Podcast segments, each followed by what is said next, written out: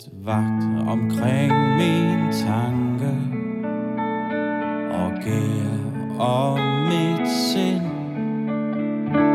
Så meget ondt og urent Vil snige sig derind.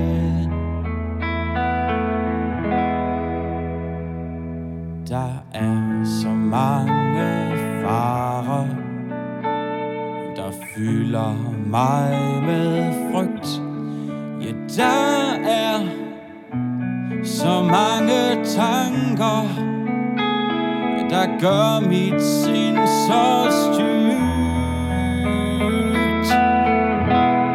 Og selv kan jeg ej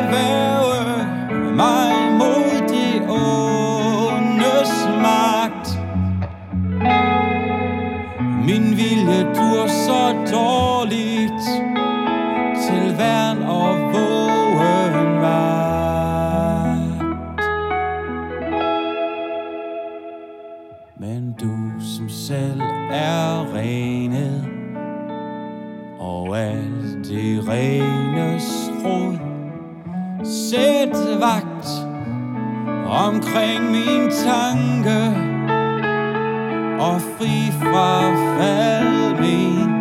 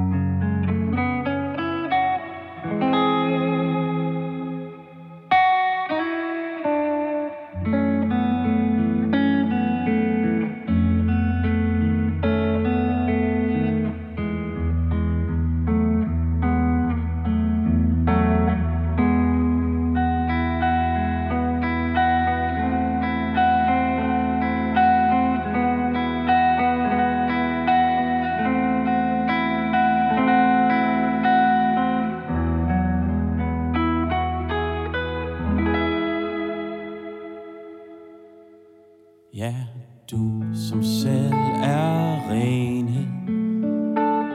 Og alt det renes råd Sæt vagt omkring min tanke. Og fri fra fald min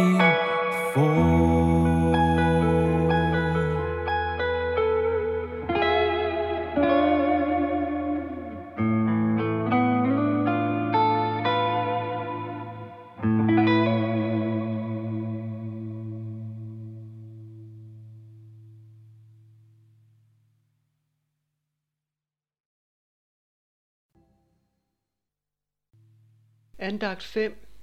Vi har lyttet til sangen Sæt vagt omkring min tanke. Overskrift for andagten er Den gode hyrde og hans modstander. I Johannes evangeliet kapitel 10 hører vi som før nævnt om den gode hyrde. Jesus siger, jeg er den gode hyrde. Han kender sine får, og de kender ham. De kender hans røst. Hyrden lader ikke fårene i stikken, tværtimod. Han sætter sit liv til for at redde dem fra ulven. Ulven er djævlen, den onde, Guds og Jesu modstander. Han går på rov blandt forerne og jager dem fra hinanden. Djævlen, den onde, kaldes også i versene forud for tyven, som kun kommer for at stjæle, slagte og ødelægge. Hyrden kommer kun for at give liv og overflod, altså det stik modsatte af den ondes hensigter. Jesus siger også om sig selv, at han er døren ind til folden. Alle de får, der går igennem ham, døren, skal blive frelst og gå ud og ind gennem døren og finde græsgange. Hyrden vil samle jorden. Hyrden vil kalde på flere, så de også kan blive en del af jorden. Ulven vil sprede forerne, som der står i Esajas kapitel 53, vers 6. Vi flakkede alle om som får. Vi vendte os hver sin vej. Det er menneskets grundvilkår uden Gud. Hyrden vil, som det så fantastisk er udtrykt hos Ezekiel, kapitel 34, vers 16, gøre følgende. De vilfarne vil jeg lede efter, de bortkomne vil jeg føre tilbage, de kvæstede vil jeg forbinde, de syge vil jeg styrke, de fede og stærke vil jeg passe på, jeg vil vogte dem på rette måde. Ja, hyrden kender forerne, og de kender ham og hører hans røst. Hyrden vil give dem liv og overflod ved selv at give sit liv for dem. Tyven, ulven, de falske hyrder, lader forerne i stikken, så de flakker om og bliver til bytte og føde for de vilde dyr. Ved at gå igennem hyrden som en dør, bliver forerne frelst og får alt den føde, de trænger til. Djævlen, tyven, ulven, de falske hyrder vil kun stjæle, slagte og ødelægge. Forerne går til grunde og fortabes. Djævlen beskrives også i Bibelen som en ulv i forklæder. Så kan man jo godt forstå, at det er svært for forerne at genkende ulven, når han er iklædt forklæder. Som et får er det nemt at narre forerne.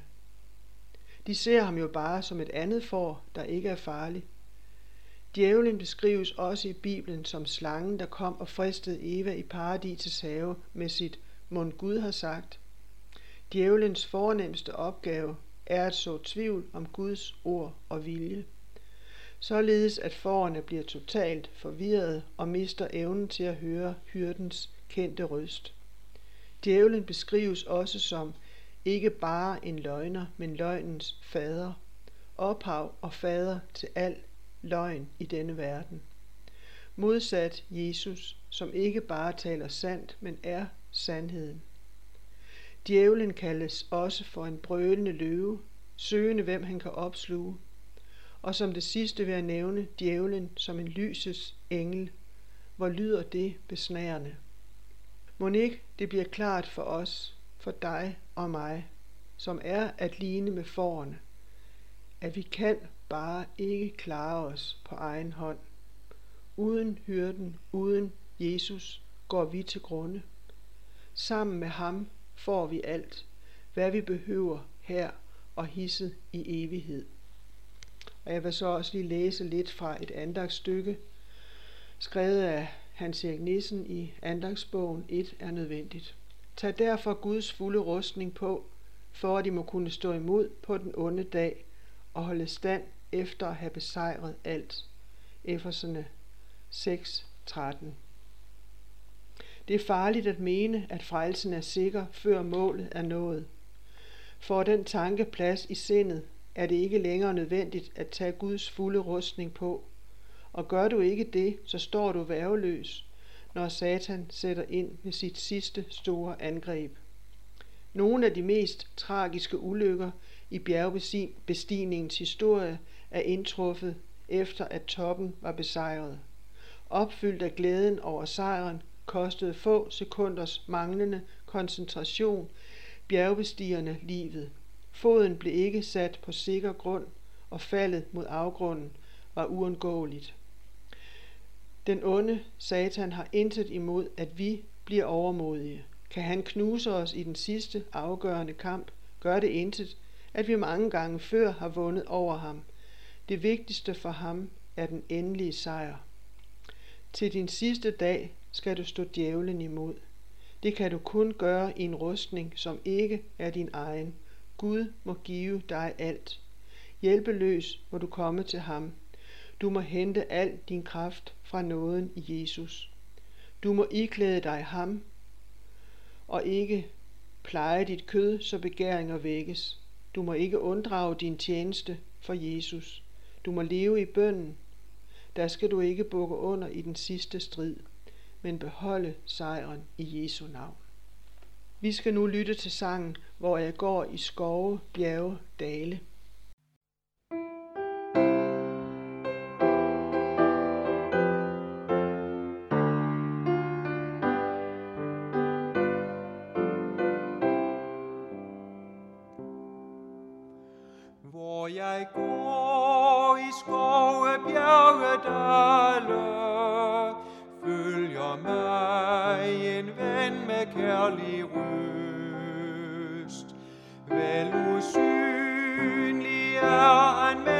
Men alle. Giv vor ømad, varsel, hjælp og trøst.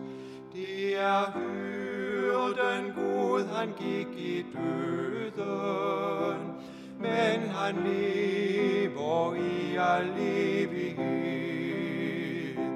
Sine får han følger, giver følger,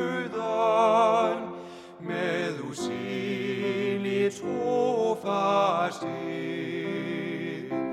Sine får han følger, giver føden, med usigelig trofasthed.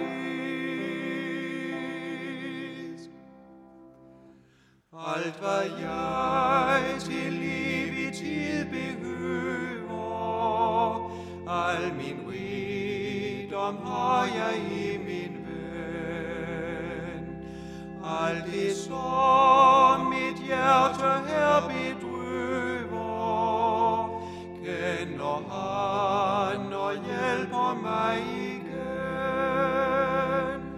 Vel forsvinder tit min ven den kære, men han savde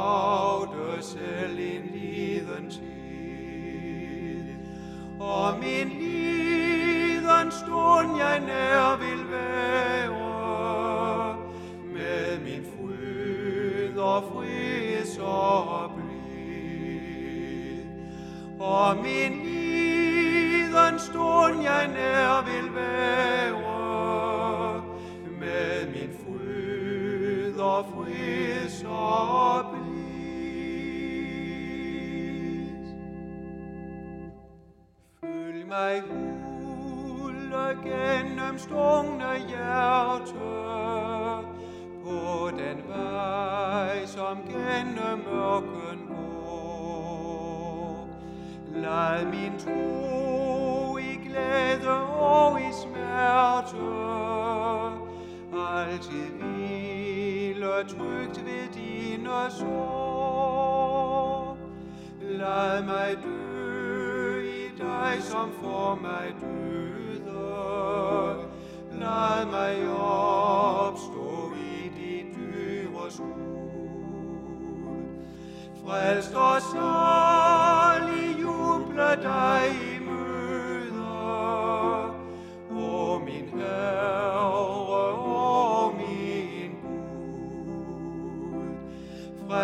Frelst